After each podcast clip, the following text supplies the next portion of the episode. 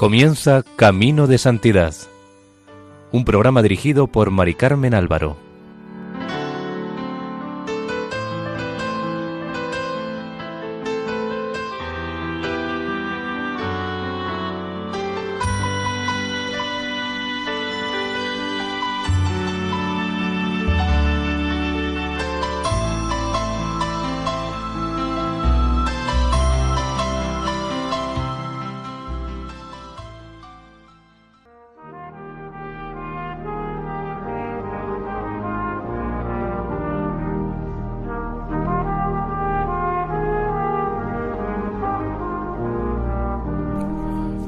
Cordial bienvenida al programa Caminos de Santidad, elaborado por el equipo de Radio María en Castellón de Nuestra Señora del Lledó.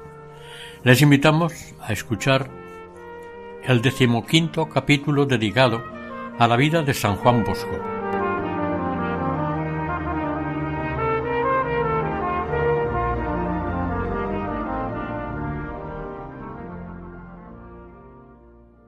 Los nobles buscaban a don Bosco y él procuraba hacerles el bien. Trataba con ellos con sencilla elegancia, como si fuera uno de ellos. Dijo la condesa de Biri.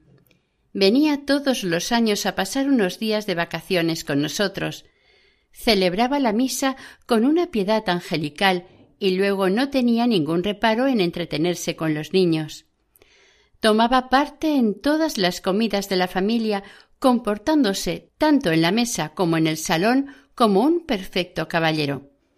Es preciso tener un tacto especial y una rara inteligencia para saber alternar con la nobleza y en medio de una sociedad en la que no se ha nacido. La mediocridad difícilmente llega a conseguirlo y siempre se le nota aire de esfuerzo. En él no. Parecía que había nacido en el seno de una casa señorial. Circunstancias especiales relacionaron al santo con algunos príncipes, por ejemplo con Enrique V de Francia, el duque de Norfolk, el pretendiente al trono español Carlos María de Borbón, Austria Este, y el príncipe Augusto Czartoryski, hijo del heredero de la corona de Polonia, entre otros. Este último tenía veinticinco años cuando conoció a don Bosco en París Después de ello, no sólo sintió que se reforzaba su vocación al estado religioso, sino que tuvo clara la idea de ser salesiano, a lo que su familia se oponía, ya que era el primogénito. Pero el joven se había dado pronto cuenta de que no estaba hecho para la vida cortesana. Cuando su padre se lo permitía, Augusto iba a Turín para encontrarse con don Bosco y recibir sus consejos. Hizo también varias veces ejercicios espirituales con él, pero el santo se mostraba cauteloso en aceptarlo en la congregación. Tuvo que ordenarle León XIII en persona, a quien el joven había recurrido, que lo admitiera entre los salesianos aunque ambos habían intentado en un principio derivarlo hacia los jesuitas debido a su rango social, pero el joven insistía en que se sentía llamado a ser salesiano. A finales de junio de 1887, después de renunciar a todos sus derechos en favor de sus hermanos, el joven Augusto hizo el aspirantado. Su padre siguió intentando apartarlo de su vocación, pero Augusto no se dejó convencer. El 24 de noviembre de 1887, acompañado por gran parte de su familia, hizo la vestición en la Basílica de María Auxiliadora por manos de don Bosco. Aquella noche, cuando don Augusto fue a darle las gracias a don Bosco, antes de salir para Balsáliche a comenzar su noviciado, el santo, bendiciéndolo con efusión, le dijo Hoy hemos obtenido una buena victoria. Día vendrá en que usted será sacerdote y por voluntad de Dios le hará mucho bien a Polonia. Y así fue. Su ingreso en la sociedad salesiana provocó una corriente de vocaciones para seguir su ejemplo y así se fueron preparando los elementos y las personas que debían servir para la fundación de colegios, escuelas profesionales y parroquias en Polonia, donde las obras salesianas se multiplicaron rápidamente de manera prodigiosa. Don Bosco moriría dos meses más tarde de la vestición del príncipe. El 2 de abril de 1892, don Augusto fue ordenado sacerdote en San Remo por Monseñor Tomás Reggio, obispo de Ventimiglia. La familia no asistió a la ordenación, pero se reunieron con él en Mentón el 3 de mayo, donde se reconciliaron, y el padre del joven sacerdote renunciaba definitivamente a intervenir en la vocación de su hijo. La vida sacerdotal del padre Augusto duró apenas un año, que pasó en Alasio. La tarde del 8 de abril de 1893 murió a causa de la tuberculosis que arrastraba desde niño. Sus restos fueron repatriados a Polonia y sepultados en la cripta parroquial junto a las tumbas de su familia. Posteriormente fueron trasladados a la Basílica de la Trinidad en Sevilla, en las Santísimas Cárceles, donde se supone estuvieron encarceladas las santas Justa y Rufina. Dicha basílica pertenece a los salesianos. El padre Augusto Zartoriski fue beatificado por Juan Pablo II el 25 de abril de 2004 en Roma. A título de información, diremos que su madre, que había fallecido de tuberculosis y se la había contagiado a su hijo, era la primera condesa de Vistalegre, llamada María Amparo Muñoz Borbón, hija de la regente María Cristina de Borbón, y había fallecido cuando Augusto tenía seis años por lo tanto llevaba sangre española. Las nuevas casas salesianas se multiplicaban. El número de jóvenes cristianamente educados en ellas iba aumentando sin parar. Todos los instantes de la vida del santo fueron consagrados a la gloria de Dios y a la salvación de las almas.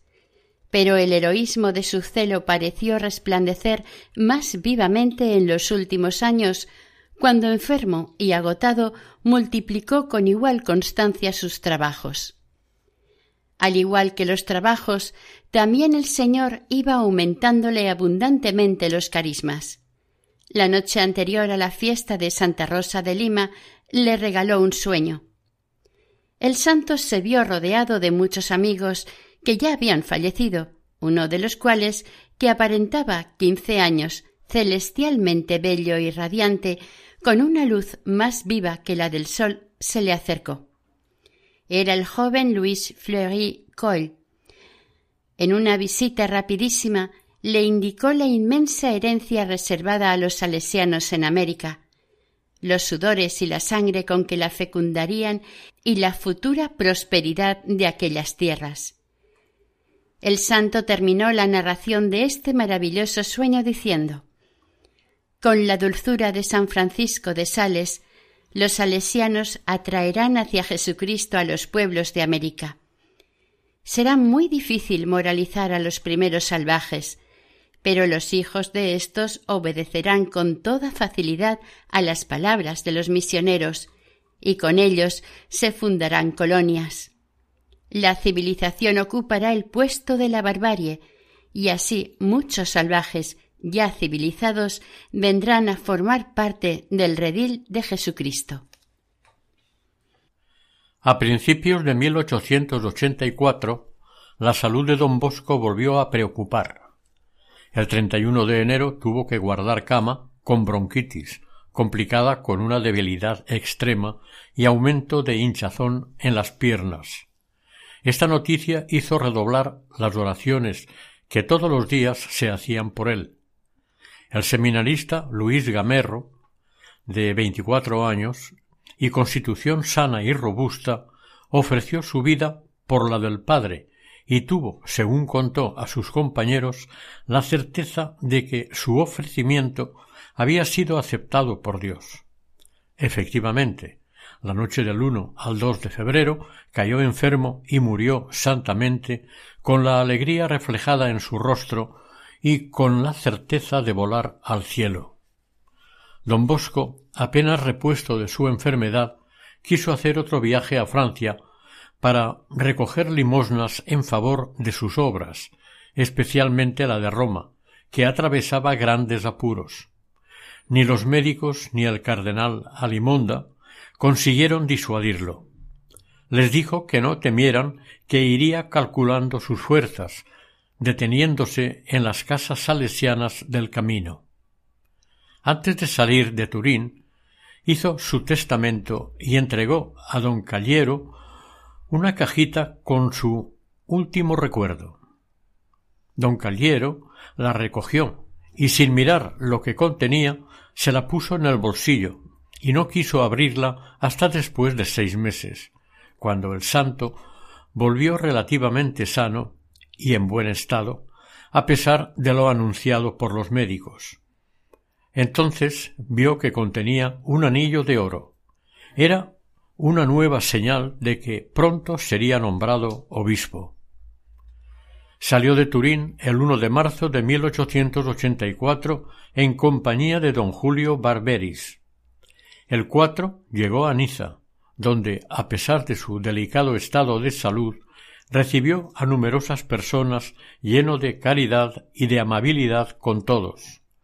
Muchos de ellos fueron para contarle los efectos maravillosos de las bendiciones de María Auxiliadora, recibidas el año anterior, o para pedir nuevos favores.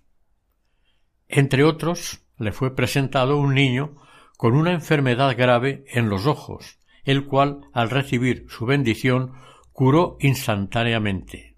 Después continuó camino de Fréjus y Tolón, donde se encontró en la estación con el abogado señor Cole, al cual había pedido cien mil francos de limosna, y éste le dio ciento cincuenta mil para pagar las deudas contraídas en Roma en la construcción del templo del Sagrado Corazón.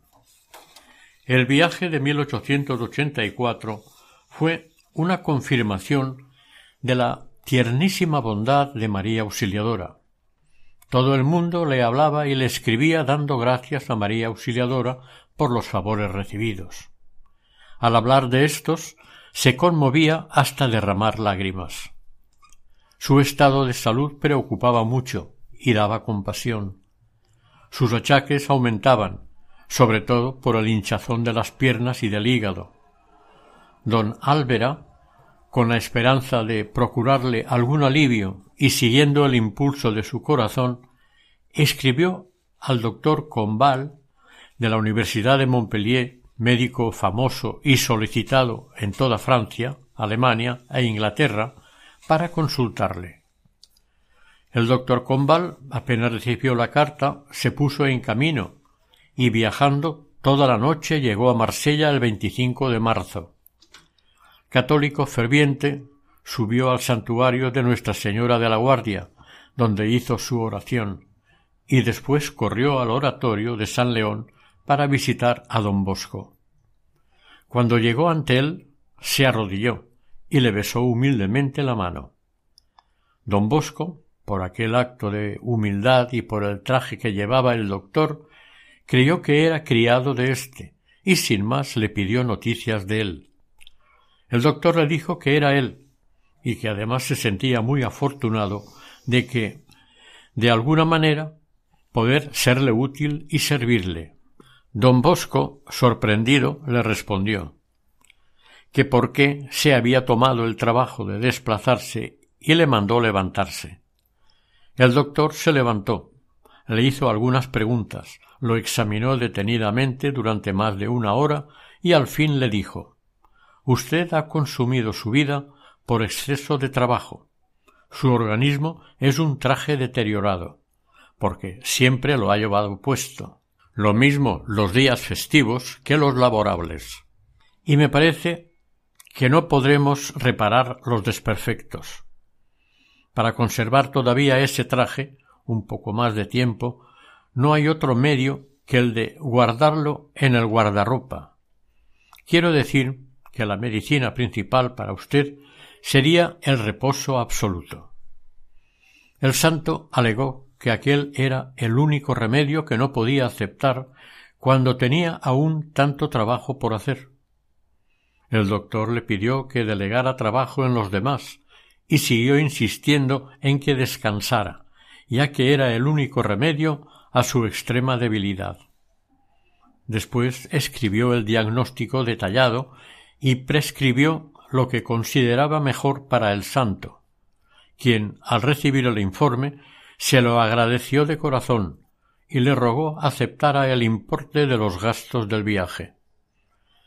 El doctor respondió al momento que el deudor era él, pues estaba seguro de que por las oraciones de don Bosco su hija se había curado de una enfermedad incurable, y además le obligó a que aceptara una limosna de cuatrocientos francos. De vuelta a Italia, después de varias paradas, el santo llegó a Roma el 14 de abril con gran satisfacción por parte de muchas nobles familias romanas y extranjeras que acudieron a su misa, y que, tanto por la mañana como por la noche, se aglomeraban en su sala de espera para hablarle. Este viaje lo había hecho para obtener dos cosas del gobierno la autorización para una tómbola en provecho de la Iglesia y asilo del Sagrado Corazón y de la Santa Sede, concesión a la sociedad salesiana de los privilegios que había estado pidiendo inútilmente durante diez años y que no le habían sido concedidos por la oposición de algunos cardenales. Los privilegios son un conjunto de facultades, indultos y gracias especiales que la Santa Sede suele conceder a las congregaciones religiosas y le dan carácter propio. Son medios indispensables para vivir en todo el mundo el espíritu para el que han sido fundadas. Para dárselo, le pidieron que presentara toda la documentación de las peticiones hechas con anterioridad por otros institutos religiosos, nombres de los pontífices que lo habían concedido originariamente y de los institutos a los que se les había concedido directamente. Don Bosco, que se encontraba cansadísimo, no se veía con facultades para poder hacerlo, y pensaba renunciar a los privilegios, pero el abogado Eleonore le animó prestándose voluntario a hacer los trámites. El 9 de mayo fue recibido por León XIII, quien lo acogió con grandes muestras de afecto. Después de la acogida, el Papa le hizo sentar y le preguntó durante un buen rato por su salud. Terminó diciéndole Si yo estuviera enfermo, seguro estoy de que usted haría cuanto pudiera por la conservación de mi vida. Pues bien, quiero que usted haga por usted mismo lo que haría por mí. Y le ordenó que buscara todos los medios para hacerlo. Y añadió la Iglesia tiene necesidad de su vida. Don Bosco le respondió que haría lo que podría. Siguió el Papa. Ahora, ¿qué tiene que pedirme? Pida, porque el Padre Santo está dispuesto a concederle todo lo que le pida. El santo le presentó el resumen de los privilegios que deseaba para la sociedad salesiana. El Papa les dio una ojeada y le respondió concederemos todo lo que queráis, pero hay que seguir unos trámites. Después le indicó el modo de hacer las cosas lo más rápidamente posible. Le manifestó que amaba a los salesianos y que era el primero de sus cooperadores, y añadió Usted tiene la misión de hacer ver al mundo que se puede ser buen católico y al mismo tiempo bueno y honrado ciudadano que se puede hacer mucho bien en todos los tiempos a la juventud pobre y abandonada sin chocar con la política, sino manteniéndose siempre como buenos católicos. Dios mismo os guía, os sostiene y lleva esta congregación. Dígalo, escríbalo y predíquelo. Este es el secreto que le ha hecho vencer todos los obstáculos y a todos los enemigos. Don Bosco agradeció efusivamente al Santo Padre su benevolencia y le pidió varias cosas. Además de la concesión formal de los privilegios, le contó muchas cosas sobre la marcha de las casas, asociaciones piadosas, etc.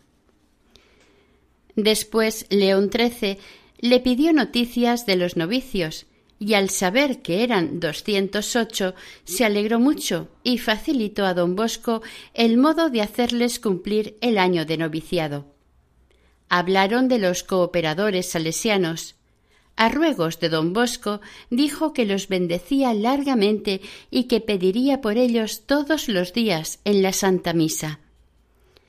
Después de concederle al santo bendiciones para todos los que le pidió, el Papa le dio la bendición apostólica. Mientras tanto, don Bosco se arrodilló. El Papa, que había intentado impedírselo, exclamó apenas hubo terminado la fórmula. Secretario, ayúdele a levantarse, sosténgalo. Y salieron. De camino al Sagrado Corazón, dijo don Bosco Qué bueno es el Padre Santo. Nos hacía falta esto, de otro modo yo no podía más.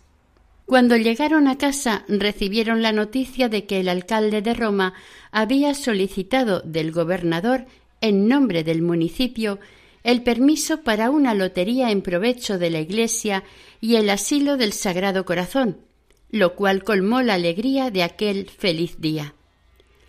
El santo salió de Roma camino de Turín el 15 de mayo de 1884 primer día de la novena de María Auxiliadora. En Turín, la víspera de la fiesta de María Auxiliadora, dio él mismo la conferencia a los cooperadores para ensalzar las bondades de la Virgen que cada día multiplicaba sus favores. Habló con energía y cuando bajó del púlpito dijo que aún se sentía con fuerzas para predicar varias horas más. Caminaba con bastante seguridad, la hinchazón del hígado había disminuido, así como la de las piernas. Fue una verdadera gracia de la Virgen.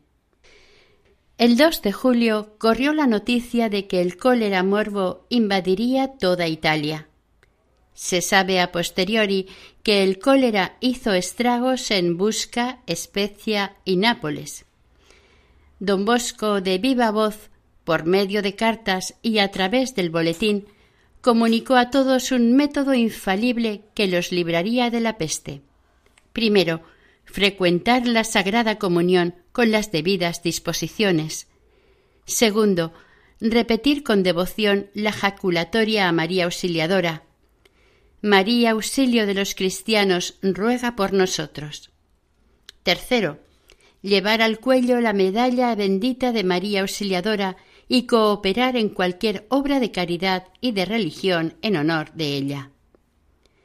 Con este remedio escribió la marquesa Carmela Gargallo el 14 de junio Vaya a servir en los lazaretos que no sufrirá mal alguno.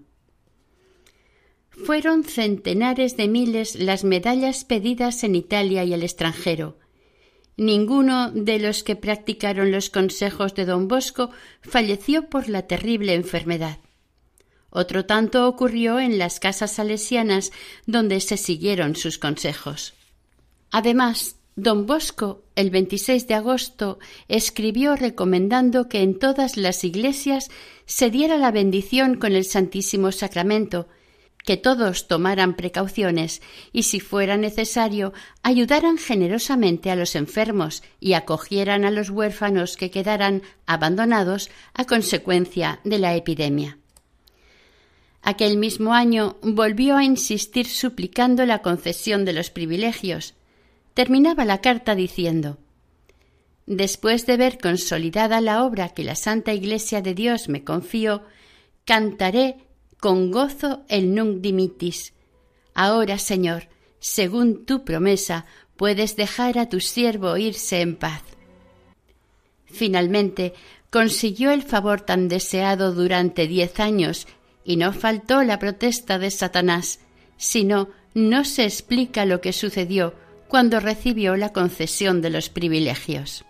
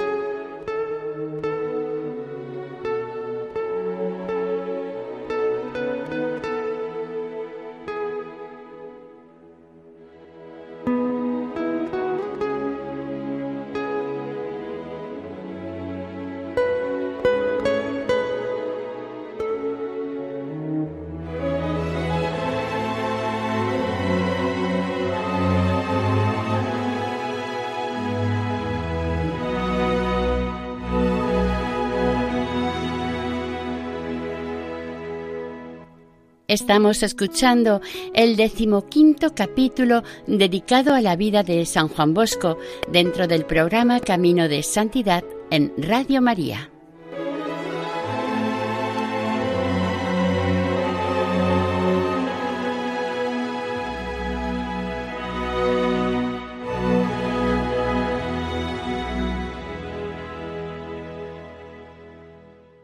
El 9 de julio hacia las seis de la tarde, cayeron de improviso en unos momentos cuatro rayos espantosos, que hicieron temblar todo el oratorio.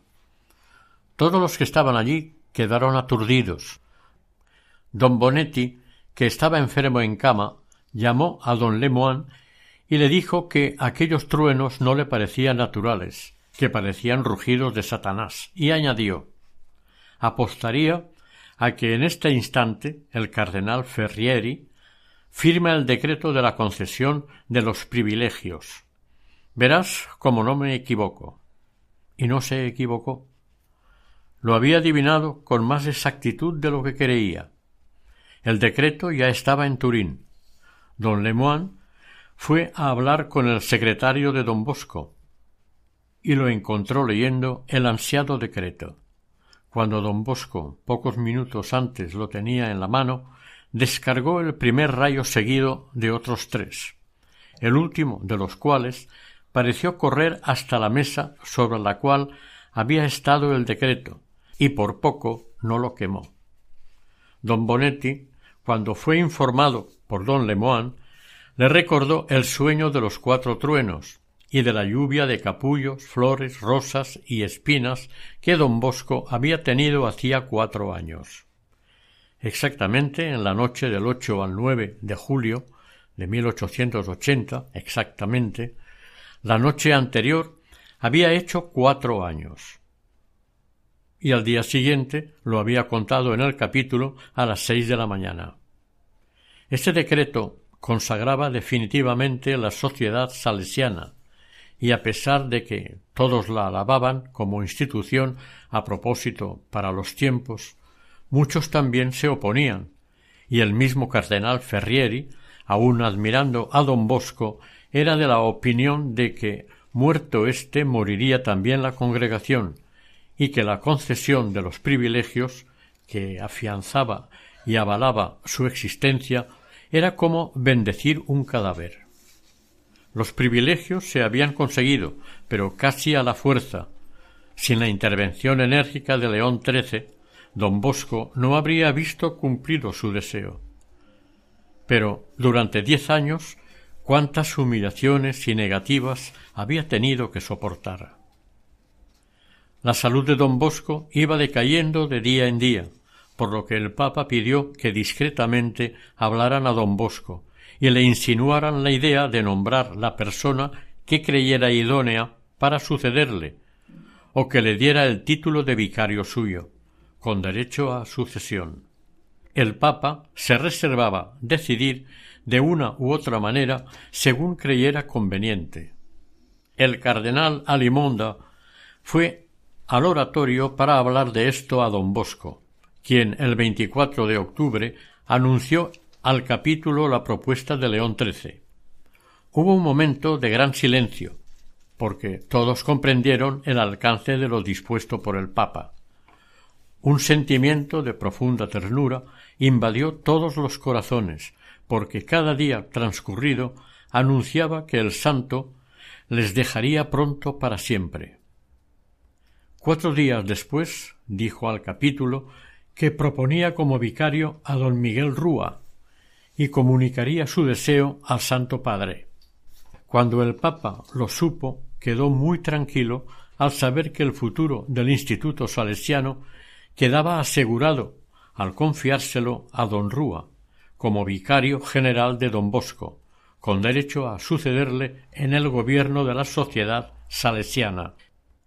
El 23 de diciembre de 1884 don Bosco dio una conferencia a los salesianos del oratorio, en la cual, entre otras cosas, les recomendó la observancia de las reglas, declarando que éste era el mejor y más grato de los recuerdos que podía dejarles. Cerca de un mes antes, había dado a sus hijos otro aviso de la mayor importancia para el porvenir de la sociedad salesiana. Ha de tenerse como base que nuestro objeto principal son los oratorios festivos.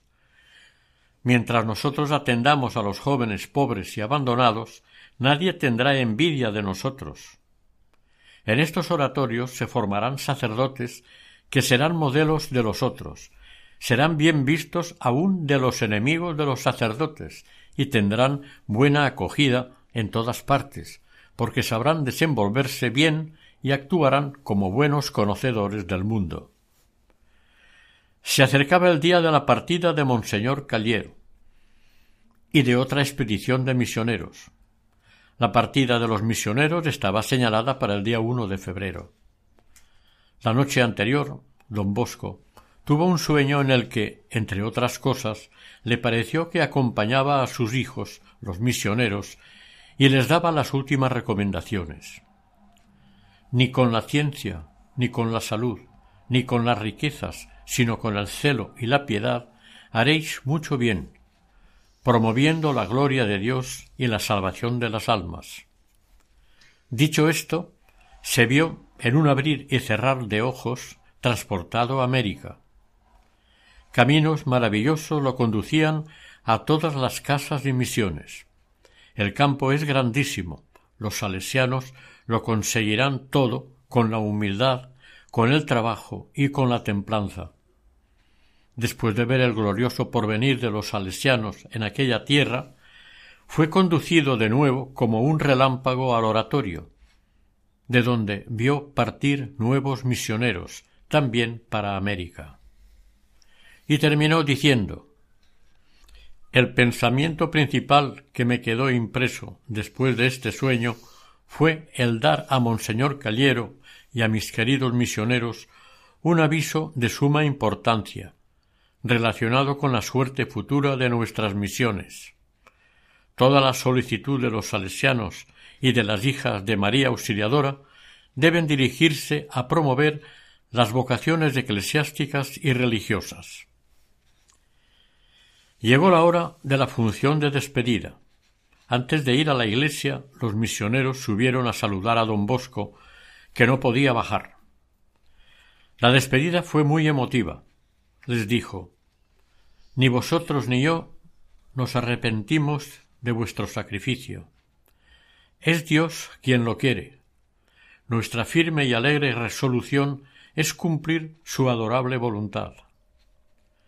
Aquellos generosos misioneros respondieron afirmándolo y cayendo todos de rodillas para recibir la bendición.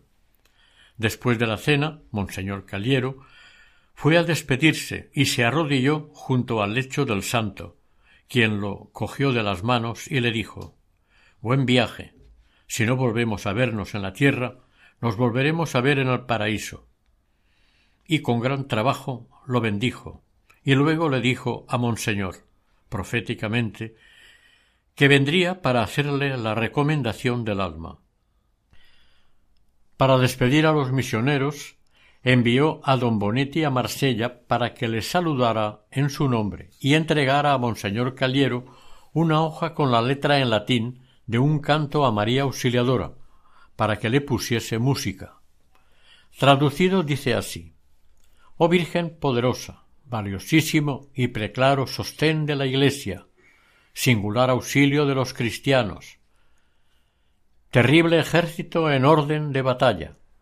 Tú sola acabaste con todas las herejías en el universo mundo. En las angustias, en la guerra, en las necesidades, protégenos contra el enemigo, y en la hora de la muerte recíbenos en el gozo eterno. Las muchas preocupaciones y ocupaciones que tenía Monseñor Caliero hicieron que no pudiera poner la música a aquellas palabras y poco a poco se olvidara del encargo. Muchos años después lo recordó y temiendo no tener suficiente inspiración y, sobre todo, que el estilo no se adaptara en todo a lo mandado por Pío X respecto a la música sacra, pasó el encargo al gran compositor salesiano Payella, La hermosa composición se estrenó en las fiestas celebradas para conmemorar el cincuentenario de la Basílica de María Auxiliadora. Aunque la salud de don Bosco iba decayendo, no por ello disminuían las energías de su espíritu. El 24 de marzo de 1885, a pesar de las protestas de los suyos, de los médicos y del cardenal Alimondo, salió para Francia. Le acompañaban don Bonetti y el seminarista Carlos Biglietti, que desde el mayo anterior había sido destinado a su servicio. La providencia de Dios guió sus pasos como siempre y por donde pasaba los milagros se sucedían. Como en Niza, donde una niña gibosa y enferma fue curada al instante, lo mismo que una pobre señora completamente encogida, incapaz de mover los brazos. En Tolón se hospedó en casa de la familia Coll, que en solo aquel año de 1885 entregó a don Bosco en limosnas por valor de doscientas veinte mil liras destinadas a la Iglesia del Corazón de Jesús en Roma. Por donde pasaba los prodigios se repetían todos los días. Cuando salía a la calle era imposible salvarlo de las indiscreciones de los que le cortaban trocitos de la sotana para tener una reliquia. Después de visitar varias ciudades de Francia y de Italia, en julio volvió a Turín para las reuniones de los antiguos alumnos seglares y sacerdotes, pero por separado, debido al gran número de asistentes en cada grupo. A los antiguos alumnos les recomendó Donde quiera que vayáis y estéis, acordaos de que sois hijos de don Bosco, hijos del oratorio de San Francisco de Sales. Sed verdaderamente católicos con sanos principios y buenas obras. Practicad fielmente nuestra religión como única y verdadera, servirá para reunirnos a todos un día en la eternidad feliz. Dichosos de vosotros si no olvidáis nunca aquellas verdades que yo traté de esculpir en vuestros corazones cuando erais niños. A los sacerdotes les recordó No debería haber un sacerdote que no procurase infundir, a una costa de sacrificios, el espíritu de su vocación en los demás, para haceros herederos suyos y sucesores en el ministerio de salvar almas. Procurad, con el consejo que os doy, aumentar los méritos de vuestro ministerio sacerdotal. La gloria de la Iglesia es nuestra gloria, la salvación de las almas es nuestro interés. Todo el bien que hagan los demás por nuestro impulso aumentará el esplendor de nuestra gloria en el paraíso.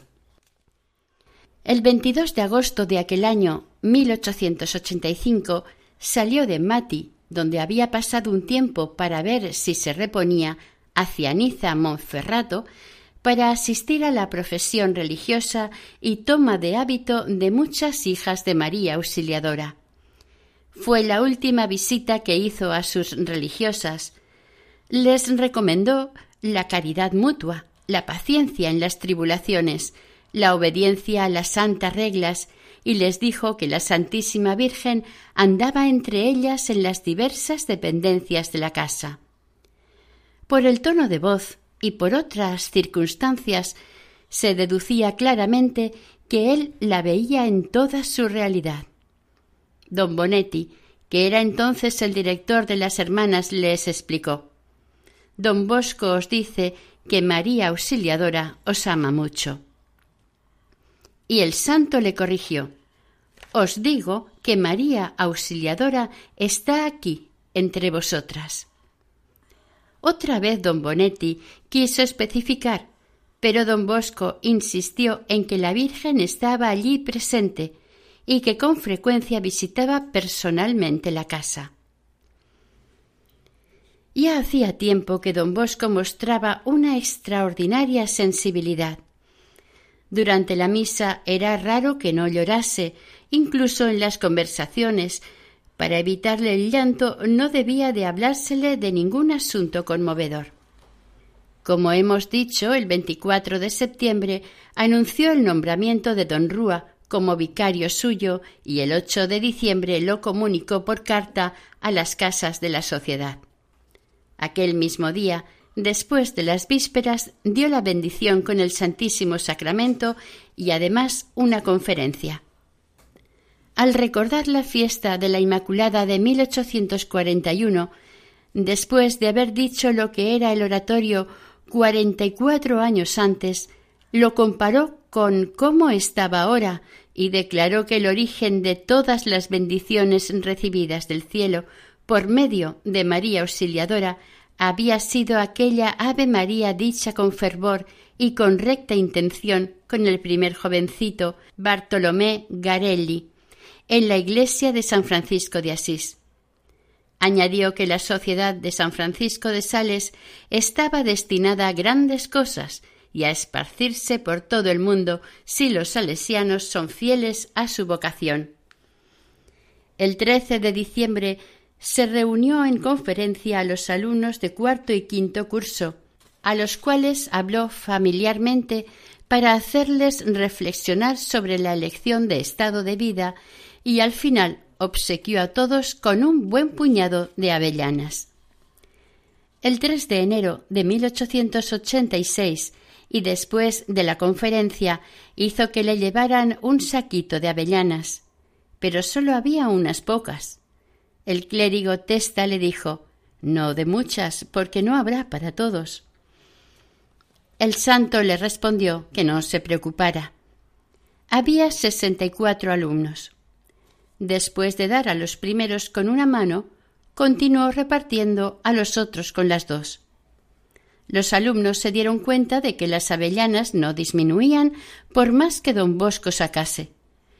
Cuando terminó de dar, vieron que el saquito estaba igual que cuando lo habían sacado.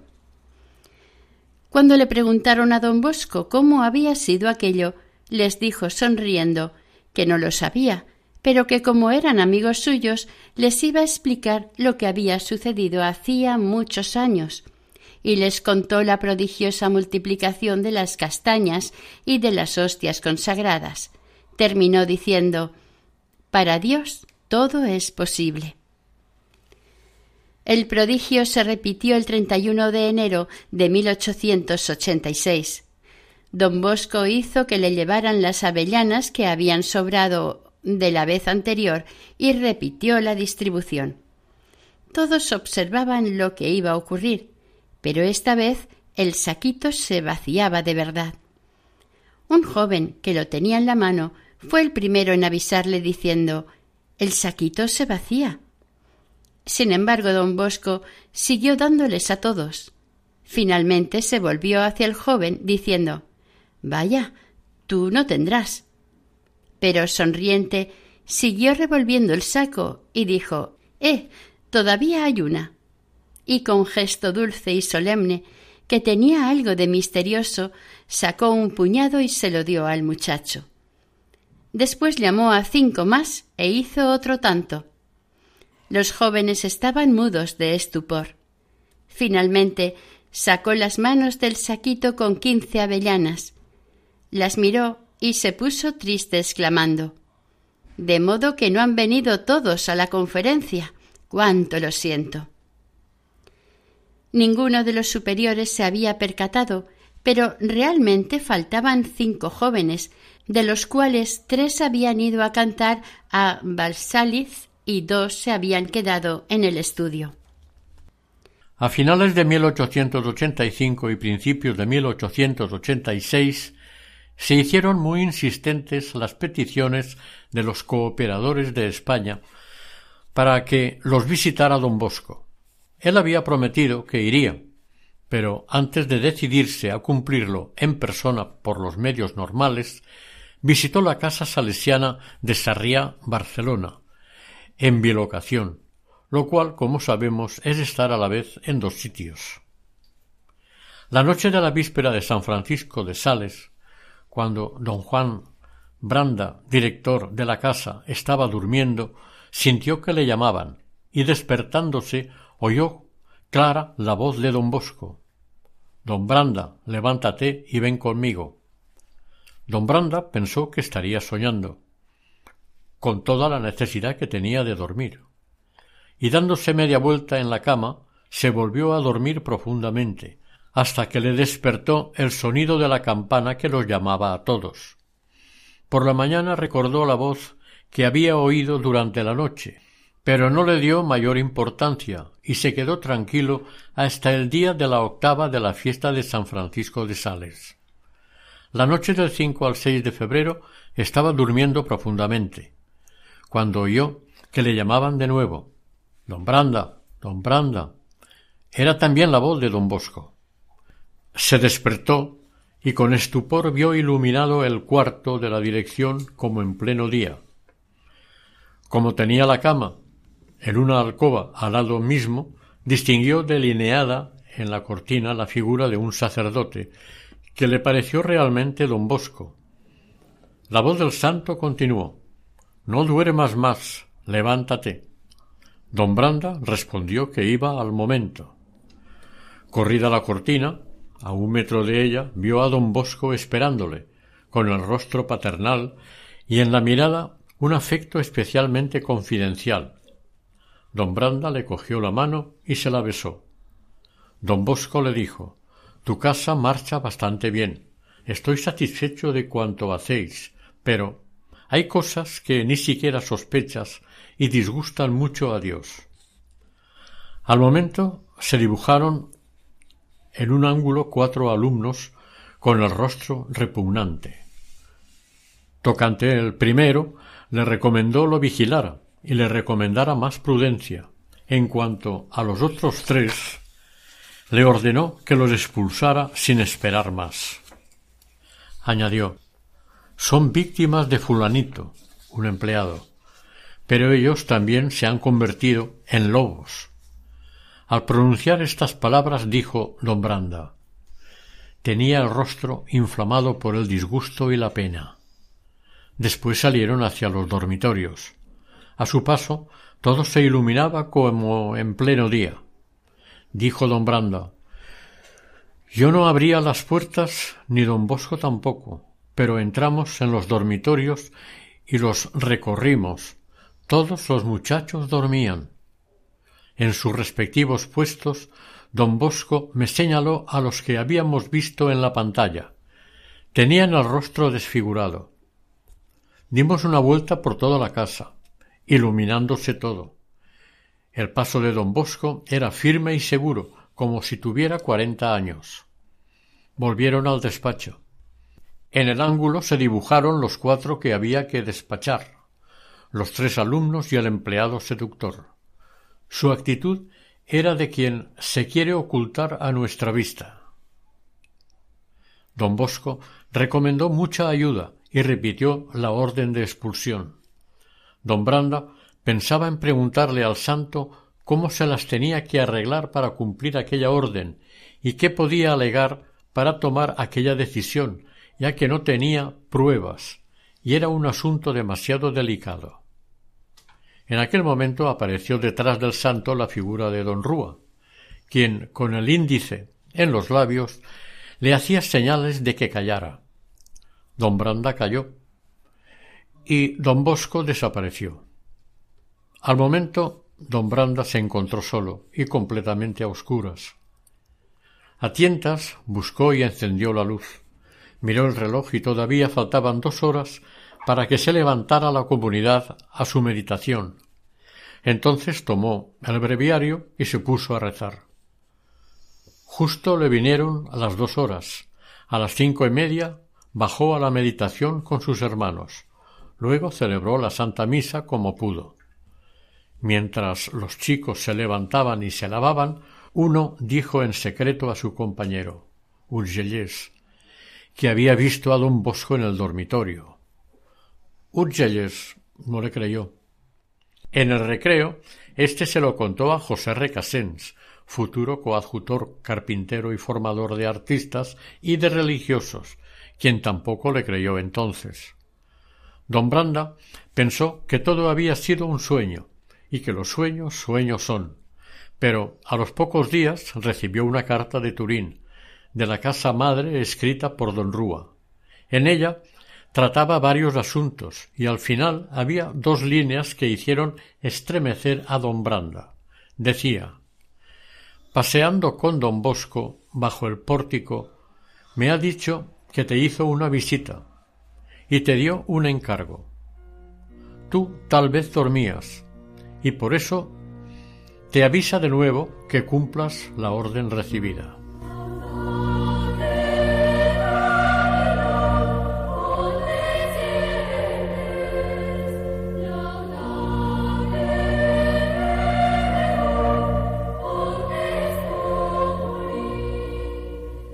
Oración. Oh Padre y Maestro de la Juventud, San Juan Bosco, que tanto trabajasteis por la salvación de las almas, sed nuestra guía en buscar el bien de la nuestra y la salvación del prójimo. Ayudadnos a vencer las pasiones y el respeto humano. Enséñanos a amar a Jesús sacramentado, a María Santísima Auxiliadora y al Papa, y obtenednos de Dios una santa muerte, para que podamos un día hallarnos juntos en el cielo. Así sea.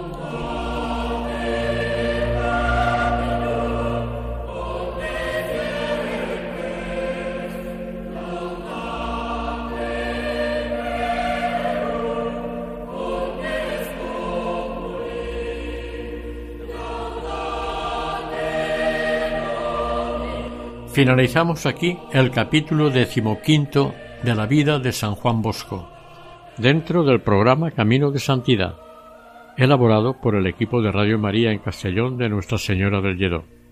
Para ponerse en contacto con nosotros pueden dirigirse a la siguiente dirección de correo electrónico camino de santidad Si desean adquirir el programa pueden solicitarlo al teléfono 918 22 80 10. También lo pueden escuchar e incluso descargar en la sección podcast de la web de Radio María. Deseamos que el Señor y la Virgen les bendigan.